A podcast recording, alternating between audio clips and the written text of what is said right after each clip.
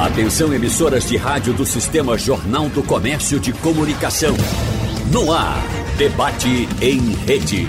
Participe! Rádio Jornal na internet. www.radiojornal.com.br Começando o debate desta terça-feira, dia 19 de setembro. Hoje nós vamos trazer informações e debater a respeito do 19º Congresso Internacional de Tecnologia na Educação. Debater o atual cenário da educação de forma a estimular professores, gestores e demais profissionais da área com propostas e práticas inclusivas através da tecnologia. Esse é o objetivo desse 19º Congresso Internacional de Tecnologia na Educação, promovido pelo Sistema Fé Comércio Sesc Senac Pernambuco, com o apoio do Sebrae Pernambuco e também do Sistema Jornal do Comércio de Comunicação. O evento tem início nesta quarta-feira nas unidades do Senac do Recife, Caruaru, no agreste do estado, em Petrolina, no sertão pernambucano e também na modalidade online. No debate de hoje, vamos conversar com os nossos especialistas no assunto para saber os detalhes desse encontro e os avanços tecnológicos na educação. Já dá para perceber que a gente vai ampliar bem o leque do assunto debatido hoje. E participam com a gente Guilmar Albuquerque, gerente regional de processos educacionais do Senac Pernambuco. Guilmar, bom dia, obrigado pela presença aqui no nosso debate hoje. Bom dia, Tony. Temos também Betânia Paiva, gerente de desenvolvimento educacional do Senac Pernambuco. Betânia, muito bom dia. Bom dia, Tony, a todos os ouvintes. E ainda Luiz Costa, coordenador de avaliação institucional e presidente da comissão própria de avaliação do Senac Pernambuco. Luiz, bem-vindo, bom dia. Bom dia e agradecemos aí o convite. Bom, o nosso assunto ele vai girar em torno do congresso, mas é um congresso de educação e um congresso de educação que agrega ou que busca estimular, é, agregar à educação a tecnologia. Quando a gente fala de tecnologia, sempre vem o tablet, o computador, o celular e tudo mais que hoje a gente tem disponível. Mas é bom a gente lembrar e olhar lá para trás que, bem antigamente, no meu tempo, né? tudo a, a, a tecnologia que foi surgindo, ela foi, claro, colaborando e colaborando muito. Já houve um, uma época, por exemplo, que a gente copiava do quadro a prova. E depois veio o mimeógrafo. Isso era tecnologia na época, né? Aquele que deixava a prova com um cheirinho de álcool. Mas hoje, os desafios, eles são outros, né, Guilmar? É, nós estávamos é, há pouco conversando sobre um pouco da nossa trajetória enquanto educadores. Né? Você está aqui diante de pessoas que não foram só alunos, mas alguns de nós também foram mestres, né? tiveram a honra de poder ensinar e também transformar vidas através da educação. E nós comentávamos né, é, quais eram os recursos e as ferramentas tecnológicas que nós tínhamos na nossa época. E você trouxe bem a questão do mimeógrafo, do quadro, dentre outros é, objetos que a gente chamava de tecnologia. Então, hoje os desafios são outros e esses desafios eles não foram impostos apenas com a chegada da pandemia. Né? A educação ela se transforma ao longo dos anos. Né? E a tecnologia ela traz ao longo dos anos é, novas ferramentas tecnológicas. Estamos no 19 Congresso Internacional de Tecnologia em Educação. Imagino que se debatia no primeiro. Né? Exatamente. Né? Então, imagino o que é que a gente trazia né, ao conhecimento do, dos educadores, de um modo geral, dos participantes daquele primeiro congresso, o que é que a gente chamava ali de tecnologia. Então, os desafios são gigantes. A gente precisa realmente se conectar ao futuro. O futuro é hoje, né? O futuro não é, não foi ontem nem amanhã, o futuro é hoje. E as ferramentas estão à nossa disposição, à disposição de, todo, de, de toda a sociedade, para que ela possa ser utilizada de forma conectada e de forma que o aprendizado, de fato, ele possa acontecer né? E que os nossos alunos, nossas crianças, nossos jovens, eles sintam prazer em ir para a escola, prazer em estudar, prazer em aprender. E assim serem agentes transformadores dessa sociedade que aí está posta e que a gente precisa da atuação de todos nós de forma significativa, Tony. Betânia, é, falar de educação, creio que para vocês é sempre um prazer, né? Mas isso eu vou insistir nessa questão do desafio. Daqui a pouco a gente vai avançar em relação ao Congresso e o que esse Congresso traz é, é, de ferramenta, vamos dizer assim, para colaborar no superar esses desafios. Mas a educação em si, seja ela em que situação for, ela é um grande desafio posto hoje para todos na sociedade.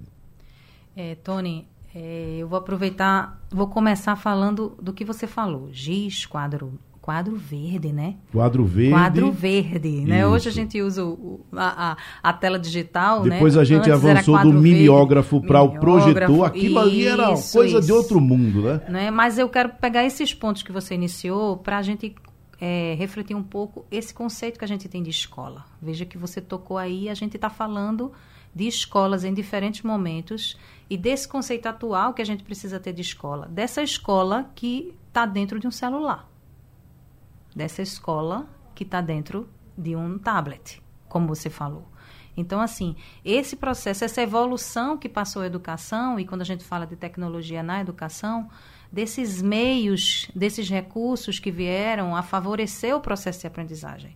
Então, hoje, quando a gente fala de tecnologia na educação, e a gente está falando de novos recursos tecnológicos na educação, a gente está falando de todos esses meios que podem facilitar, promover, conectar, como disse Guiomar, né, a aprendizagem, esse processo de aprendizagem no aluno. E aí, se a gente está falando de escola, Hoje a gente está falando também de aluno, de um aluno que é diferente, de um aluno que precisa ser protagonista desse processo, né? Aí, voltando ao que você disse, a, a, sala de aula era quadrada, quatro paredes, banquinhas, um quadro verde. E hoje ela está aqui, na ponta do meu celular, ela está no tablet. Toda a tecnologia toda de que a, tecnologia. a gente dispunha nos mantinha ali dentro da sala de aula, o que hoje é diferente, né? É. E esses meios avançaram, então, quando a gente traz no Congresso né, diversas palestras, oficinas, né, para trabalhar essa temática, é exatamente para aproximar, como disse Guiomar. Né? A gente nunca vai poder perder de vista de que educar tem a ver com emoção, tem a ver com afetividade, né, tem a ver com né, é, processo que se dá através de pessoas, apesar de que a gente sabe que as pessoas aprendem também sozinhas, né, dentro de um processo de educação online, mas tem muito dessa afetividade, dessa conexão, dessa conectividade. Né? Então, o Congresso traz isso nesse debate com vários, várias palestras, várias oficinas, e principalmente para que os docentes se aproximem disso aí, para que os professores entendam e se aproximem e tragam isso para a prática deles também. Luiz, hoje, incluir essas tecnologias, e aí eu trago mais para o nosso tempo, né, essas tecnologias que nos remetem para muito fora da sala de aula, aliás, para fora do nosso estado, para fora da nossa cidade, do nosso estado, do nosso país, que nos colocam é, a par do que está acontecendo no mundo em questões de segundos. Não dá para abrir mão mais disso hoje, quando a gente fala de educação também. Não, a gente não vê essa possibilidade, sabe? Agora, se a gente passar um pouco para pensar em termos de história, é, o que foi a escrita na sociedade que era oral? Quando você pensa é, na possibilidade de educação e de recursos tecnológicos, você sistematizar leis e tornar aquilo escrito, há uma mudança na sociedade. A gente vive essa outra mudança quando a gente começa a trazer a inteligência artificial, por exemplo, para dentro da sala de aula. Só que nesses meios, nesse mesmo contexto, você tem uma mudança total nas próprias gerações. É, a gente não para agora e diz, pronto, agora está todo mundo na tecnologia. Não, as gerações elas estão crescendo. Aquela geração que viveu o mimeógrafo está vivendo agora a mudança da tecnologia atual, que é a inteligência artificial dentro da sala de aula. E aí se vêm as perguntas, como vai ficar a sala de aula a partir de agora? Como é que é o ensino? Como é que se constrói? O ensino e aprendizado são coisas distintas, mas sempre e se eu voltasse para a sala de aula, como eu seria impactado com isso? Isso. Também, né? E a gente tem uma série de gerações que vivenciam o mesmo espaço de sala de aula. Hoje a sala de aula, se você pensa cada vez mais na possibilidade do acesso, você tem uma geração que tem 18 anos no ensino médio, mas também tem gerações com 50, 60 que estão retomando a possibilidade de aprender. E aí eles estão vivendo essa nova tecnologia. E todas essas gerações, elas colidem no mesmo espaço e um dos grandes desafios, e talvez aí seja bem interessante tratar, que vamos discutir também no Congresso, é como essas gerações participam dessas mudanças tecnológicas dentro da sala de aula. E como esses processos de ensino e de aprendizagem funcionam dentro desse contexto. Como é que se repensa uma sala de aula que você não precisa mais estar sentado numa cadeira, de frente para um espaço, de frente para um quadro branco, negro, azul, amarelo? Sabe? Como você pensa uma realidade que você olha para uma tela e ela reflete no chão, ela reflete. A tela hoje ela não tem mais aquela especialidade do espaço. Tudo isso acontecendo ao mesmo tempo e o nosso professor dentro do contexto, tentando se adaptar a essas mudanças, entendendo que o aluno que ele nasce nessa tecnologia, ele traz uma bagagem que talvez o professor não tenha podido, dentro da sua formação, aprender. Sabe? Um dos grandes ganhos que a gente vê com o nosso congresso é essa possibilidade de a gente partilhar experiências, entender, olha, a tecnologia é boa, a tecnologia é acessível, mas como eu posso me apropriar dela e tornar isso significativo para o meu aluno? Como eu posso transformar vidas? Quando o SENAC, quando o Sistema S ele pensa educação, ele pensa contexto educacional, a gente pensa numa educação omnilateral, que é a ideia da possibilidade de você não tornar um indivíduo apto para um trabalho, mas apto para a vida. Para que ele possa refletir sobre as suas necessidades, para que ele possa transformar a sociedade e para que a sociedade se torne acessível aos demais. Porque a gente é um, é, é um sujeito que vive por contexto, por conexões. E isso cria as nossas teias sociais essas nossas vivências, essas nossas partilhas, esse nosso conectar futuros, são várias pessoas pensando, refletindo e vivendo a sociedade que se modifica.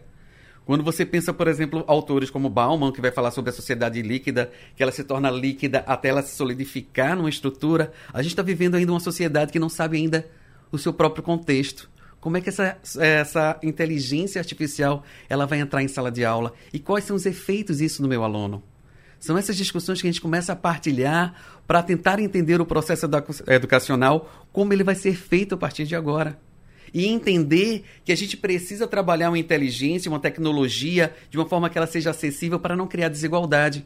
Porque como eu ensino é, ao meu professor trabalhar com tecnologia se ele não tem acessibilidade à tecnologia? Como é que eu ensino o meu aluno a interagir com a inteligência artificial se dentro da sala de aula dele, por exemplo, ele não tem nem acesso ao banheiro ou à alimentação. Então, quando a gente pensa um congresso como esse, a gente pensa numa ideia de poder partilhar experiências para que juntos a gente chegue a um determinado futuro que ainda não está sendo, é, ainda não está feito, mas está sendo construído. Guilmar, é, tudo isso aí que o Luiz falou nos coloca diante de uma, uma reflexão importante a respeito da educação para além da formação profissional, Sim. né? Para a educação no papel de formador do cidadão, da cidadã, para a sua influência, para a sua ação modificadora na sociedade. É por isso que sempre que a gente fala a respeito de educação, a gente fala muito da questão do desafio. Isso. Né? Porque é, a gente teve agora há pouco, a gente falando sobre essa, essa evolução, vamos dizer assim, esse breve histórico da evolução das tecnologias, né? do mimeógrafo ao tablet, é, é, o tanto que a coisa avançou, o tanto que também a sociedade ela se modificou e como esses atores que vivenciaram, que passaram por essas modificações também tiveram a sua influência no que veio depois. A gente passou agora há pouco por uma pandemia. Isso. E, em certa medida, a gente pode dizer que essa pandemia ela foi uma colaboradora por uma aceleração em um processo de avanço tecnológico. E, claro, isso teve um reflexo tremendo nesse processo educativo. Mas, por outro lado, também foi responsável por nos colocar diante de uma realidade dura, que foi a diferença social que impactou grandemente os alunos mais pobres quando eles tiveram que de casa estudar, não tinham computador, às vezes tinham celular, mas não tinham a conexão, não tinha internet, não tinha um ambiente. Então, é, é, quando a gente fala sobre é, é o tamanho do desafio, a gente precisa é, é, refletir sobre isso também. A tecnologia ela está avançando, a tecnologia ela está ficando disponível, mas quem está correndo atrás, quem está conseguindo alcançar? Sabe, Tony, eu acho que você faz uma reflexão extremamente significativa. Enquanto o Luiz estava falando, eu estava me, eu estava aqui pensando nos nossos ouvintes. Tá? Quantos educadores nesse momento, ou independente de serem educadores ou não, estavam ouvindo os grandes desafios da educação, as grandes transformações, o que a tecnologia trouxe de inovação, e quantos deles estão pensando, poxa, na minha sala de aula essa tecnologia não chegou. Porque hoje. Na minha casa, essa, minha tecnologia, casa, essa não tecnologia chegou. não chegou. Então, assim, é, tudo que a gente lê sobre os avanços tecnológicos, instituições e empresas que já tem dentro da sua estrutura essa tecnologia à disposição, a gente ainda entende que isso ainda é uma minoria. E a pandemia, ela trouxe isso como um exemplo prático.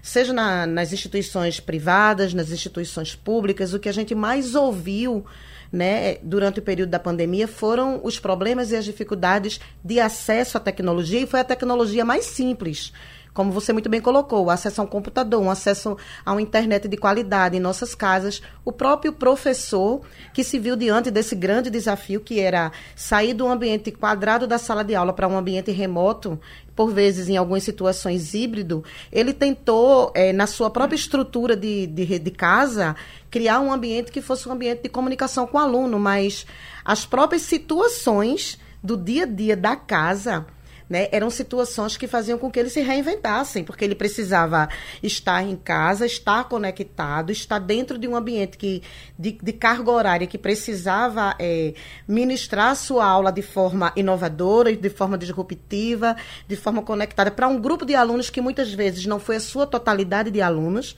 ou, ou por não dizer, na maioria das vezes não foi, pelas dificuldades que você muito bem colocou, e lidar com as outras situações do dia a dia né? A casa para cuidar, os filhos para tomar conta, o cachorro que atrapalha, o homem do ovo que grita, é. olha o ovo, olha a banana, etc. Então, assim, essa tecnologia que a gente fala e que a gente diz que não dá mais para viver sem ela, no caso, as ferramentas, porque a tecnologia a gente tem desde que nascemos, mas é as novas ferramentas que surgiram e de que forma nós utilizamos como educadores isso nas nossas práticas, né? E práticas que fazem com que a gente forme pessoas, né? Forme cidadãos que sejam capazes de, de transformar o mundo, né? E de serem exemplos.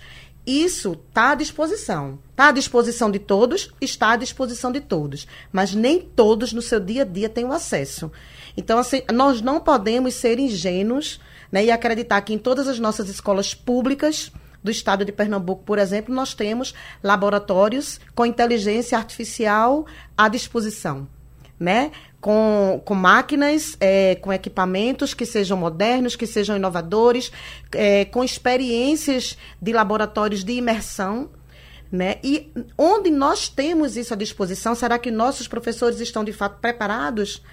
Hoje o professor não é o professor só do século XXI, ele é o professor que passou né, pelo início do século XXI, onde o avanço tecnológico não era no nível que nós temos hoje.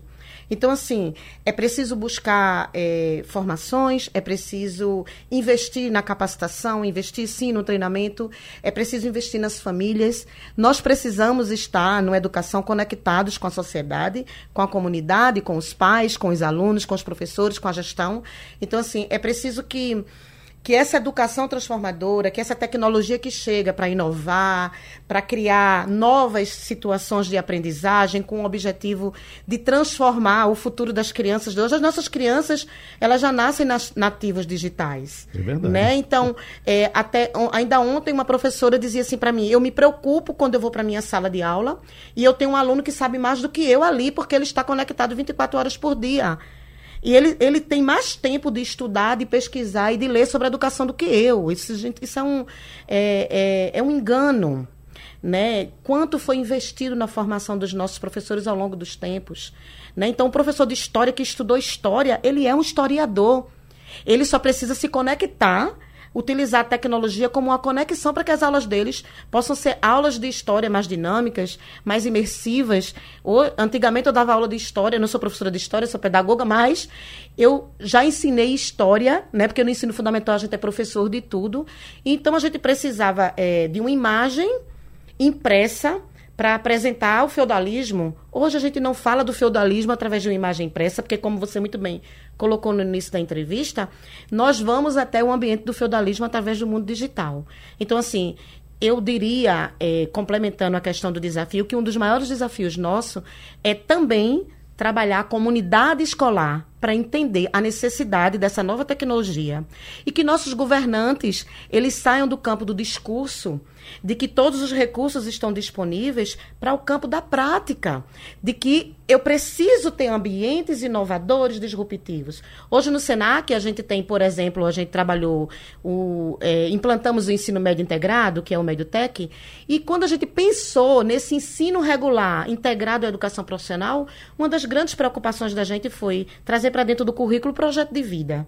E de que forma os nossos ambientes, os nossos laboratórios, é, eles se conectam com esse novo aprendizagem, com esse projeto de vida. Eu entro não para concluir o meu ensino médio ou para ter uma formação técnica. Estou trazendo só como um exemplo. Mas como é que eu experimento isso? Como é que, como é que se dá a imersão nessa prática no dia a dia para que ali eu sinta, eu, adolescente, que estou entrando nesse mundo, que tem uma perspectiva de formação de graduação, de pós-graduação, de um mestrado. Que perspectiva de futuro eu tenho? Né? Eu estou entrando porque eu quero um trabalho, quero uma formação que me coloque no mercado de trabalho, mas o mercado de trabalho, o nível de exigência é outro hoje. Então, hoje, a datilografia não serve mais. Hoje, Excel não serve mais. Hoje, a Power BI é a linguagem que, que é exigida. Né? Então, é, são desafios grandes, mas a educação está aí para transformar pessoas. Eu fiz datilografia, ó. Eu também fiz. Também fiz. Eu também fiz. Mas assim, se a gente parar para pensar, todas as nossas ações e experiências, ela constrói a personalidade que somos. E a gente aproveita de alguma forma. Isso. Eu acho que um grande desafio de pensar a educação é você pensar a referencialidade do ensino e da aprendizagem. Porque não é mais o professor que sabe ou o aluno que sabe é um conjunto de pessoas que estão dentro de um espaço tentando aprender mais sobre alguma coisa. E esse ensino ele é direcionado para se repensar a sociedade. Quando a gente pensa em educação, o primeiro passo é entender, poxa, como a gente quer pensar a nossa sociedade? Que conceitos são esses que são pensados para a nossa sociedade? É, qual o nosso currículo? E o que é importante para o nosso aluno aprender para que ele possa ter uma perspectiva de uma sociedade melhor? porque alguns conceitos eles precisam ser repensados. É, a gente esquece que o ensino ele precisa ter significado, ele precisa gerar vida. Então, se o meu ensino ele está tão distante da minha realidade, meu aluno ele perde o interesse.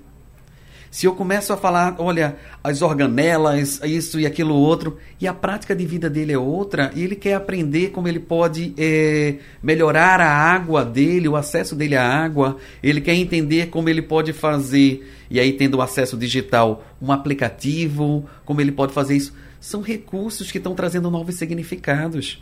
Hoje a gente tem uma evasão grande em termos de escola geral, do ensino até superior, em várias universidades, porque aquele ensino já não é mais significativo. As universidades elas já não conseguem mais comunicar como antes, e o meu aluno ele não precisa mais ter um currículo para ser um profissional.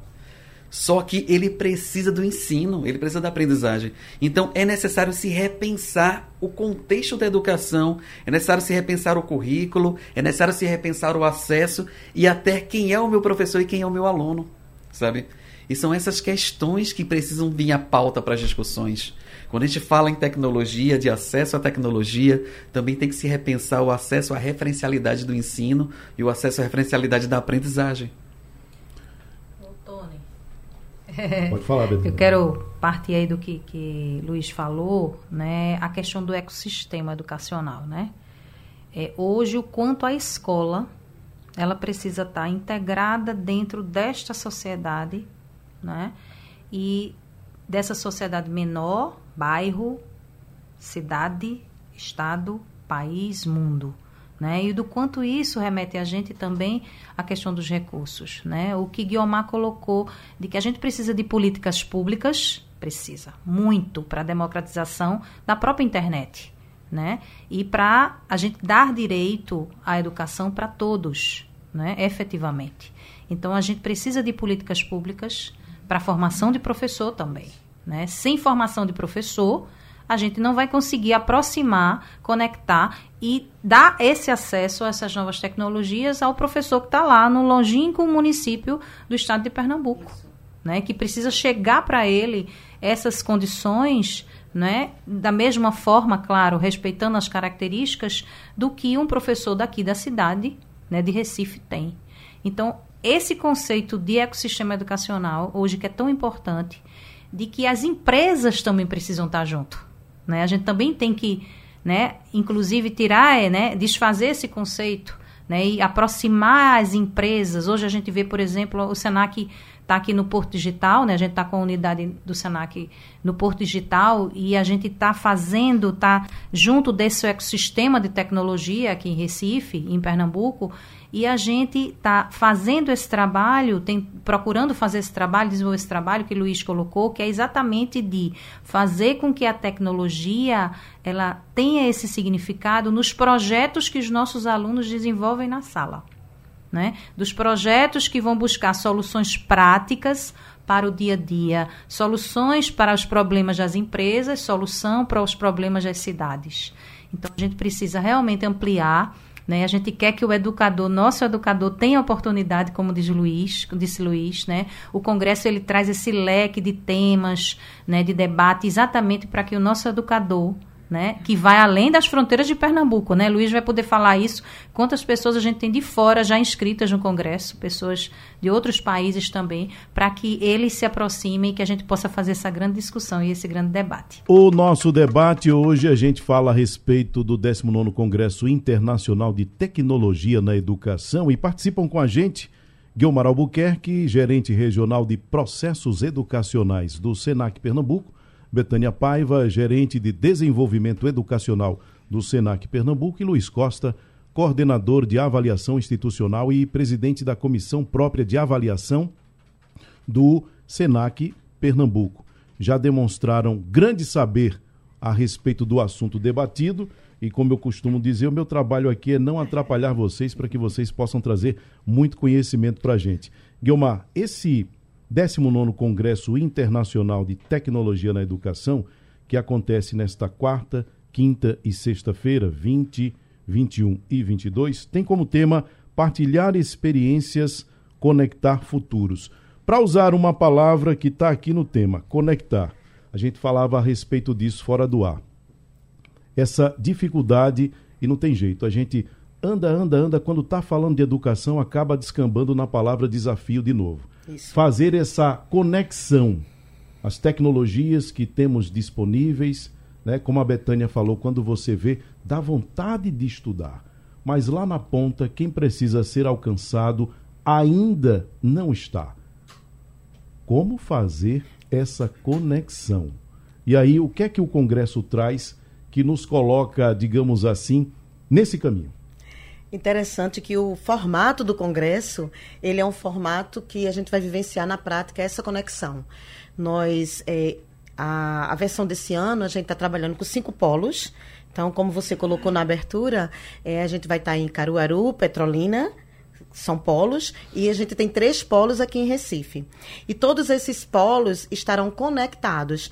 É, na palestra de abertura do dia 20, que a gente vai falar sobre as transformações da educação e as estratégias para essa conexão, nós teremos um momento em que tanto o público que está participando do congresso de forma online, de forma virtual, como todos os, os auditórios, é, nós iremos abrir para essa conexão. Então, quem está em Petrolina vai poder fazer perguntas ao palestrante aqui em Recife. Isso só é possível graças à tecnologia. A ferramenta disponível alguns anos atrás, a gente não conseguia ter esse tipo de conexão em tempo real.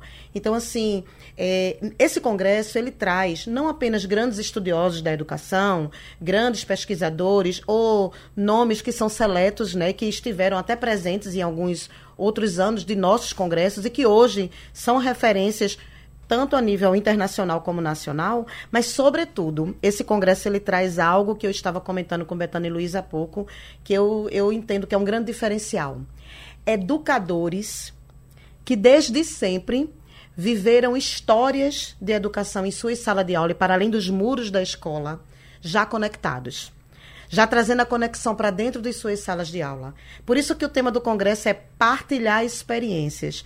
Então, os nossos educadores, aqueles que ainda não foram tocados pela educação, ou que ainda não foram atingidos, ou que ainda não se perceberam com condições de fazer diferente, eles serão tocados com experiências né, de pessoas que, independente de ter acesso ou não, elas fazem diferentes na sua sala de aula. Elas fazem diferente na comunidade, conectando com aquilo que elas têm à disposição delas. Né? Então, se o recurso tecnológico, a ferramenta que eu tenho à minha disposição enquanto educadora, é simplesmente lá no sertão do estado de Pernambuco, o quadro e o giz, não chegou nem o piloto ainda, né, que hoje uhum. já é ultrapassado, eu vou fazer diferente com isso. Eu eu posso trabalhar com meus alunos em círculo, porque eu tenho que trabalhar com meus alunos em carteiras enfileiradas.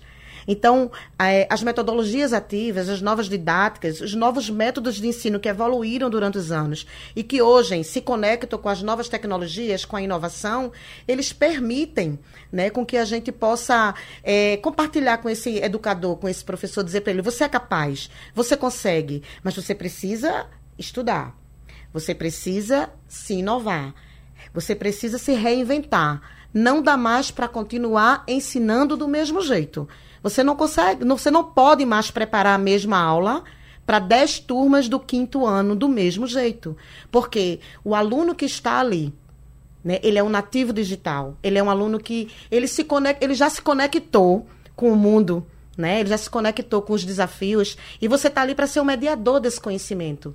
Então assim, por mais que, que a gente entenda que o recurso não está disponível para todos e que a gente ainda vai levar um bom tempo, né, para que alcance 100%, né, vamos dizer assim, de toda a parcela da, da população, parece assim um sonho, mas você é educador, você pode você pode ser diferente, você pode fazer diferente, você pode transformar né, a sua sala de aula e essa conexão precisa ser primeiro com o seu aluno. Não adianta você acessar o chat GPT e pesquisar as inovações que você pode trazer para a sua sala de aula. Se você não entender que essa conexão primeiro, primeiro precisa ser com o seu aluno. É você entender quem é esse sujeito que está dentro da tua sala de aula. Quais são as competências que ele já trouxe para a sala de aula. Quais são aquelas que ele ainda não construiu e que você pode ali né, ajudar a construir. E que tipo de aprendizado você, educador, também leva para a sua vida a partir dessa, dessa troca de experiências. É, o verdadeiro educador não é aquele que só ensina, Tony. O verdadeiro educador, ele aprende. Ele aprende com o aluno, ele aprende com o gestor da escola, ele aprende com o porteiro, ele aprende com os pais. Então, a escuta, que era algo muito difícil né, da gente vivenciar diante desse mundo tão turbulento que é, que é o dia a dia da, da, da escola e da sociedade, hoje é fundamental que você aprenda a escutar, aprenda a ouvir, né? Porque só assim você é capaz de conhecer o outro. Então, eu diria que mesmo que a gente se coloque diante das grandes dificuldades, mesmo que os desafios sejam imensuráveis, é, o educador que, que tem paixão por educação, ele vai se colocar na condição de um eterno aprendiz e ele vai buscar conhecimento, vai buscar capacitação, vai buscar formação independente se o governo, né, a empresa, as ONGs estão investindo ou não na sua formação. Então, é, é buscar formação, é buscar capacitação, é ler muito e praticar. Praticar tudo que aprende. Eu estava comentando com Betânia hoje de manhã. O que adianta um educador entrar num congresso como esse, com tantos é, palestrantes de renomes e com tantas experiências compartilhadas que precisam e devem tocar os nossos corações, mas, sobretudo, tocar nossas práticas em sala de aula?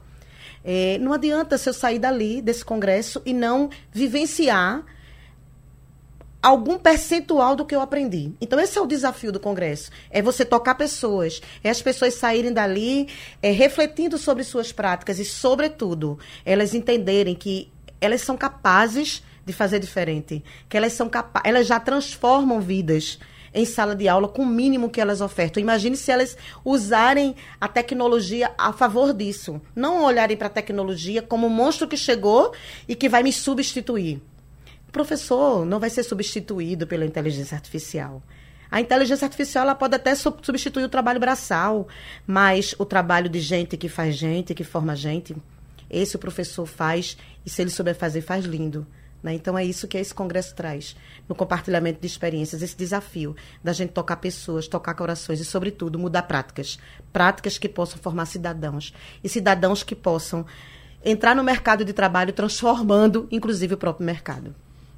Só um comentário aqui, a, a, impressionante a forma empolgada como você fala a respeito do Congresso, né? É uma pedagoga apaixonada pela, pela sua função, né? Betânia, é, a gente não pode hoje também abrir mão, a gente falando sobre tecnologia, é, a tecnologia que temos disponível, é, mas a gente não pode abrir mão de outros atores. E aí hoje, eu acho que hoje a gente já está tendo essa compreensão, né? Para além das quatro paredes da escola, e aí eu estou falando de material humano, que a tecnologia já nos joga para fora mesmo e a gente ganha o mundo é, é, nessa perspectiva. Mas o envolvimento de outros atores, a família, por Sim. exemplo, a importância do envolvimento da família nesse processo educativo que começa dentro de casa e tem continuidade na escola. Não é um outro processo dentro da escola, ele precisa ser uma continuidade. Precisa haver uma, uma via de mão dupla. Né? O envolvimento de atores é o professor, são os pais responsáveis também, todos envolvidos para buscar esse resultado de que está se falando aqui até agora. É, a família é fundamental, Tony. Né? Hoje a gente talvez veja, viva um grande dilema, porque a gente sabe que os pais estão muito mais fora de casa do que dentro de casa no sentido do trabalho, da necessidade. Pai e mãe saem para trabalhar, né? muitas vezes o filho volta para casa, tem um, um, cuidador, né? tem uma, uma pessoa que ajuda em casa ou algum familiar. E a gente sabe exatamente, a gente sabe da importância, né, dessa desse tripé, né, que você fala, né, para que a formação do jovem, da criança aconteça, né? E aí eu quero, eu estava aqui me lembrando um pouquinho de uma experiência recente que a gente teve esse ano com o Mediotec, que Guilherme falou, né? A gente, o Senac começou a trabalhar com o ensino técnico integrado, né? A gente começou a trabalhar em 2020 né? E aí estamos aí nesse, nesse terceiro ano né, de trabalho com o ensino médio. E a gente tem feito diversos trabalhos buscando exatamente aproximar, trazer as famílias para a escola. Né? A gente acredita que né, os feedbacks que a gente pode, pode, fazer com professor e pais, trazendo o aluno, né, a gente a, aproximar esse pai do processo de aprendizagem. Né? A gente vive hoje, por exemplo, essa questão dos dos transtornos, né? Aí, lembrando o que, que Luiz estava falando aqui, né, no intervalo do debate, né, do quanto os nossos professores adoeceram, né, nesses últimos anos, né, do quanto os nossos alunos adoeceram, né? A gente teve, inclusive, com a, a pandemia, né, nesses dois anos, três anos, a gente tem muitos jovens com depressão, muitas crianças já com depressão, né? Inúmeros transtornos, né? Transtornos e dificuldades de aprendizagem, a gente atende lá né, alunos com TEA, né, com TOD e com tantos outros transtornos, e de que a gente precisa, mais do que nunca, que a família esteja próxima, junto desse trabalho, né, se sentindo corresponsável pelo trabalho. Né. O SENAC ele tem uma responsabilidade muito grande, né, e aí não de formar apenas né, para a profissão, né, vai além, é de formar para a vida, né? Nesse trabalho que a gente desenvolve, por exemplo, no ensino médio, né, a gente tem o trabalho muito forte do, do núcleo psicopedagógico, né, que desenvolve esse trabalho junto, buscando trazer os pais, né, da equipe pedagógica da nossa instituição, né, que faz esse trabalho também de aproximar os pais e de trazer desse acompanhamento do aluno, para que a gente junto, como disse você, não dá para fazer o trabalho, pensar que a gente pode fazer o trabalho sozinho, para que a gente junto possa dar uma formação integral ao nosso aluno e possa, de fato, desenvolver seres humanos melhores, né, seres humanos que possam contribuir né, para uma sociedade melhor, seres humanos preocupados, cidadãos, seres humanos mais humanizados, né, de maior respeito ao outro. E aí eu estava aqui pensando num, num tópico de que a gente já já ia chegar nele, que é a questão da diversidade, né, que tem tudo a ver com a educação hoje. Né? Não dá para a gente pensar uma escola, uma educação que não seja diversa e inclusiva. Né? Inclusive, esse é um, um tema que vai ser muito trabalhado durante o Congresso. A gente tem feito um trabalho muito forte junto aos nossos docentes, porque esse processo de formação docente que Guilherme fala, né, de que envolve desde as metodologias que ele vai ter que aprender, né, desenvolver para a aprendizagem dos nossos alunos, mas que envolve também a própria preparação do nosso docente para que ele tenha mais conhecimentos sobre o desenvolvimento humano, sobre a formação do seu aluno, sobre o desenvolvimento e aprendizagem, e que esse docente também precisa ser cuidado esse docente que está também sob pressão, porque trabalha em inúmeras escolas, uhum. né, e é a realidade dos nossos docentes, né, de muitos dos nossos ouvintes, e que tem que né, fazer essa jornada dupla, tripla, e ainda ser pai, ser mãe, ser esposo, ser esposa. Né? Ele que está na sala de aula cuidando dos nossos filhos. Né? Então, ele precisa desse cuidado. Então, há uma preocupação muito grande da gente, realmente, de voltando para a sua pergunta, para que a gente faça esse trabalho em conjunto. A gente acredita nisso, mas a gente, a gente faz um trabalho de que a gente também tem que reconhecer a responsabilidade da família. A gente não pode né, fazer o papel, a escola não pode fazer o papel da família. A gente vai fazer junto esse papel né, que é de formar os nossos jovens e formar os cidadãos. O último bloco né, do nosso debate, a gente falando a respeito de educação de uma forma geral, as tecnologias, em especial a respeito do 19º Congresso Internacional de Tecnologia na Educação. Vai acontecer a partir desta quarta-feira, 20, também no dia 21 e no dia 22. O tema: partilhar experiências, conectar futuros. Guilmar, as pessoas que estão ouvindo agora estão se perguntando como é que eu faço para participar? Onde eu me inscrevo? Onde eu busco mais informações a respeito? É, nós falamos inicialmente, o congresso esse ano ele acontece em vários polos, aqui em Recife, Caruaru e Petrolina e no modo virtual.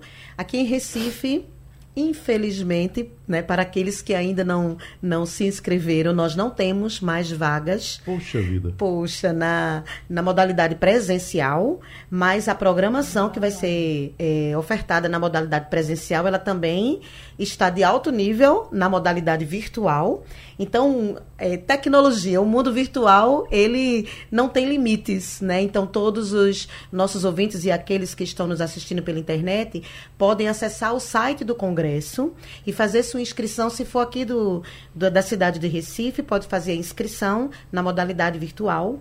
Em Caruaru e Petrolina temos ainda algumas poucas vagas na modalidade presencial, então as pessoas que são ali do Agreste e do Sertão podem também acessar o site do Congresso e é, fazer a sua inscrição. Acredito que até o final do dia de hoje, na modalidade presencial, tanto em Petrolina quanto em Caruaru, as inscrições serão encerradas. Então, quem está nos ouvindo, corra, se for lá do Agreste ou do Sertão, e aqueles né, que ainda não não, não conseguirem fazer a inscrição na, de forma presencial, não percam a oportunidade de participar do congresso de forma virtual. Só para compartilhar contigo, Tony, no ano da pandemia, o nosso congresso ele aconteceu todo virtual e foi um dos melhores anos né, na avaliação dos participantes do Congresso. Então, assim, eu posso garantir. Não teve pausa nem durante a pandemia. Né? Não, não, não. E eu posso garantir para aqueles que ainda não conseguiram né, fazer a inscrição, que não vão conseguir fazer a inscrição na, na modalidade presencial, que eles terão um congresso lindo um excelente congresso também na modalidade virtual, com grandes nomes né, da educação nacional e internacional, com pessoas, com educadores compartilhando experiências. E, assim, é, são palestras, são oficinas, né? Então, assim, não deixe de se inscrever. Principalmente na modalidade virtual, porque aí não tem, não tem limites. Ô, ô Betânia, qual é o critério para eu me inscrever? Eu preciso ser professor, preciso ser professor da rede particular, da rede pública. Eu, como, como, é que eu faço? Qualquer participante, qualquer, qualquer pessoa posso, interessada. Por exemplo, qualquer eu... pessoa interessada. Tá? Qualquer pessoa interessada. Para acrescentar a tudo que eu já aprendi aqui com vocês, mais coisa, eu também posso participar. Com certeza. Né? E é, o tema da educação né, é um tema de interesse de todos, de os profissionais, de todas né? as pessoas. Da família também. Isso, de todas as pessoas. Então, ele é aberto ao público, viu, gente? Então, qualquer pessoa pode se inscrever tá? Vai, né, através do nosso site, fazer esse processo de inscrição. Eu vou até pedir para Luiz dar uma, uma palhinha agora, né? Isso. Já informando, né? Mais algumas questões. A gente tem muitos grupos de prefeituras, com certeza. A gente tem muitos grupos de professores, de educadores, mas qualquer pessoa, pai, mãe, né, qualquer pessoa, membro de uma família, qualquer profissional né, que trabalhe em outras áreas, como a sua comunicação, qualquer pessoa que se interessa por educação, por um bom debate, por uma boa formação, se inscreva no Congresso. Luiz, você tem informações a dar? Sim, sim. Inclusive o site, né? www.tecnologianaeducação.com.br E aí o Tecnologia na Educação sem o C cedilha e sem o tio, que ficaria tecnologianaeducacão.com.br ou o profissional ele pode ir é, às unidades do Senac espalhadas para poder fazer essa inscrição. Esse ano a gente teve uma preocupação muito grande com a questão da acessibilidade.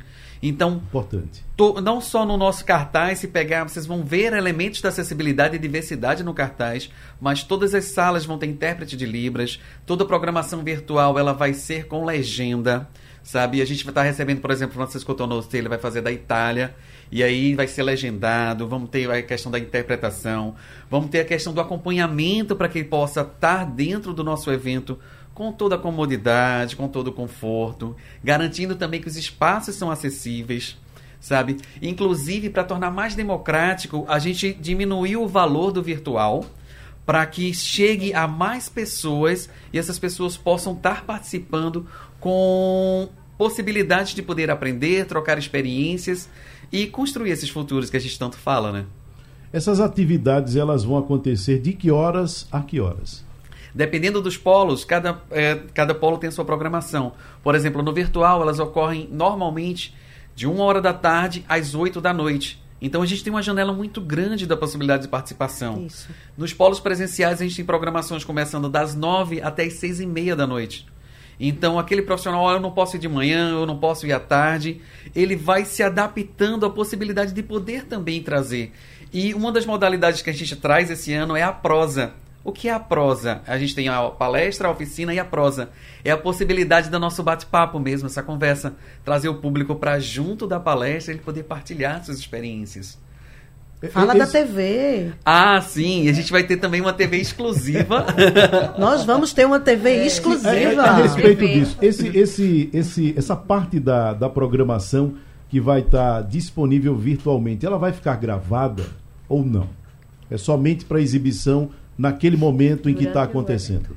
Naquele momento. A ideia é que ele possa aproveitar o momento. E é aquela ideia de que ah, os momentos eles passam e precisam ser aproveitados e degustados naquela situação. Uhum. Claro que nada impede de ele, por exemplo, só poder assistir à tarde. Ele vai assistir à tarde também vai ter a mesma experiência. Sim. E com temáticas que vão desde a neuroeducação, inteligência artificial, até questões mesmo socioemocionais. Agora, queria, e, essa, Tony... e essa TV de Kegelmar? Ah, Fiquei tá. curioso também. Ah, fala aí. Nós criamos esse ano a TV City. É uma TV que você vai poder acompanhar e participar durante todo o evento. Você pode baixar o aplicativo na Play Store ou na própria loja do iPhone, Samsung, seja como for. Você baixa o nosso aplicativo e cada vez que tiver uma programação, você recebe um pop-up que aquela programação está ocorrendo. Você pode participar e vivenciar durante todos os polos ao mesmo tempo. Conexão. Né? É. Ô, Tony, e veja que o que a gente está trazendo aqui do Congresso, não é, apresentando sobre o Congresso, está né, tá exatamente falando dessa questão da educação hoje, que é o hibridismo né? Essa coisa flexível. Veja que esse conceito da gente né, está sendo vivenciado, né? Do híbrido, do flexível, de algo que eu posso, né? Eu posso estar tá aqui, você está lá do outro lado do mundo, né? Eu posso estar tá aqui com você, né? No estúdio e a gente está falando com alguém, Isso. né? De outro país, né? Então esse conceito hoje é com certeza também um do, uma das grandes tendências já é uma coisa que a gente já fala há alguns anos, mas é de, um, de, uma das grandes tendências. Então, o Congresso traz isso muito forte e, como o Luiz disse, a gente, mais do que falar, a gente quer que as pessoas experienciem, né? Vivam essa conexão. Eu queria só realmente. fazer um comentário de, de alguns públicos que não são os educadores, Sim. mas que estão participando ativamente do Congresso. Por exemplo, a gente tem o Ideaton, né, que eu acho que você já ouviu falar no Hackathon, então a gente está hum. trazendo o Ideaton. É, é, um evento que acontece dentro do, do SENAC, onde estudantes, academ, academ, é, pessoas que estão nas universidades, educadores, algumas pessoas, alguns empresários, alunos, né? A gente tem desde jovens com 16 anos de idade até pessoas com 60 anos de idade participando do Ideaton. Quer dizer, é, é um evento onde as pessoas vão durante três dias, Luiz? Durante dois dias. Durante dois dias, esses, esses jovens. No Senac Porto Digital, é, né? Esses jovens, eles estarão é, imersos. Né, é, pensando, criando, desenvolvendo é, soluções, né, criando ideias, criando proposições. Então, durante dois dias eles estarão imersos, é, criando projetos que tragam soluções para algum tipo de problema no campo da educação. E aí a gente vai premiar no final do evento né, aqueles trabalhos que apresentaram as soluções que a gente entende que são as soluções que podem de fato serem vivenciadas na sua prática. A gente tem, por exemplo, um salão de empreendedorismo. Então, empresas que oferecem serviços de educação foram convidadas a participar do nosso congresso. Então, a gente tem desde livrarias a empresas que vendem softwares educacionais, a empresas que fazem formação de professores participando e apresentando ali né, é, a sua empresa e o tipo de serviço educacional que ela pode ofertar. A gente tem um salão de conhecimento, onde educadores do estado todo, alguns do Brasil e alguns internacionais, a gente tem um número considerável de pessoas de fora do país, que vão estar ali apresentando seus artigos, seus relatos de experiência é, e compartilhando tudo isso de forma virtual. Então, assim, o, o, Congresso faz o convite bem interessante a, a um novo aprendizado nesse momento. Tecnologia na Educação, tudo junto, .com.br, para inscrição e para mais informações. Repetindo, tecnologia na educação.com.br. Guilmar, como você estava com a palavra, muito obrigado pela aula que oh. você deu aqui e o entusiasmo com que você falou a respeito desse evento, que tenho certeza é importantíssimo. Então, muito obrigado pela sua participação. Tony, agradeço a você, a Rádio Jornal, a todos os nossos ouvintes, sejam aqueles que estão ouvindo a rádio ou aqueles que estão assistindo através da internet. Então é sempre muito bom compartilhar experiências e conectar futuros. É isso aí. Betânia Pai, muito obrigado pela sua participação, viu? Ah, o agradecimento é todo nosso, né? Foi uma manhã, assim, um momento ímpar, né? Que é como você disse, assim, a gente se empolga, a gente gosta de falar de educação e eu tenho certeza que a gente tocou, né? Que essa é uma das grandes missões da gente também aqui, junto com você, nesse, nesse debate. A gente tocar as pessoas que estão do outro lado, né? E fazer com que elas também, né? É, percebam quanto elas podem contribuir nesse processo de educação e de transformação, seja ela como educador, na sua sala de aula, né, através da sua prática, seja ela como cidadão, como pai, como mãe. Obrigada. Luiz Costa, obrigado pela participação. Eu que agradeço essa possibilidade de a gente falar sobre educação, que é um tema tão importante, e dizer a você que se interessou, participe do congresso, partilhe experiências, construa esses significados para que a gente possa junto impactar o mundo. É isso. O nosso debate é repetido na madrugada da Rádio Jornal.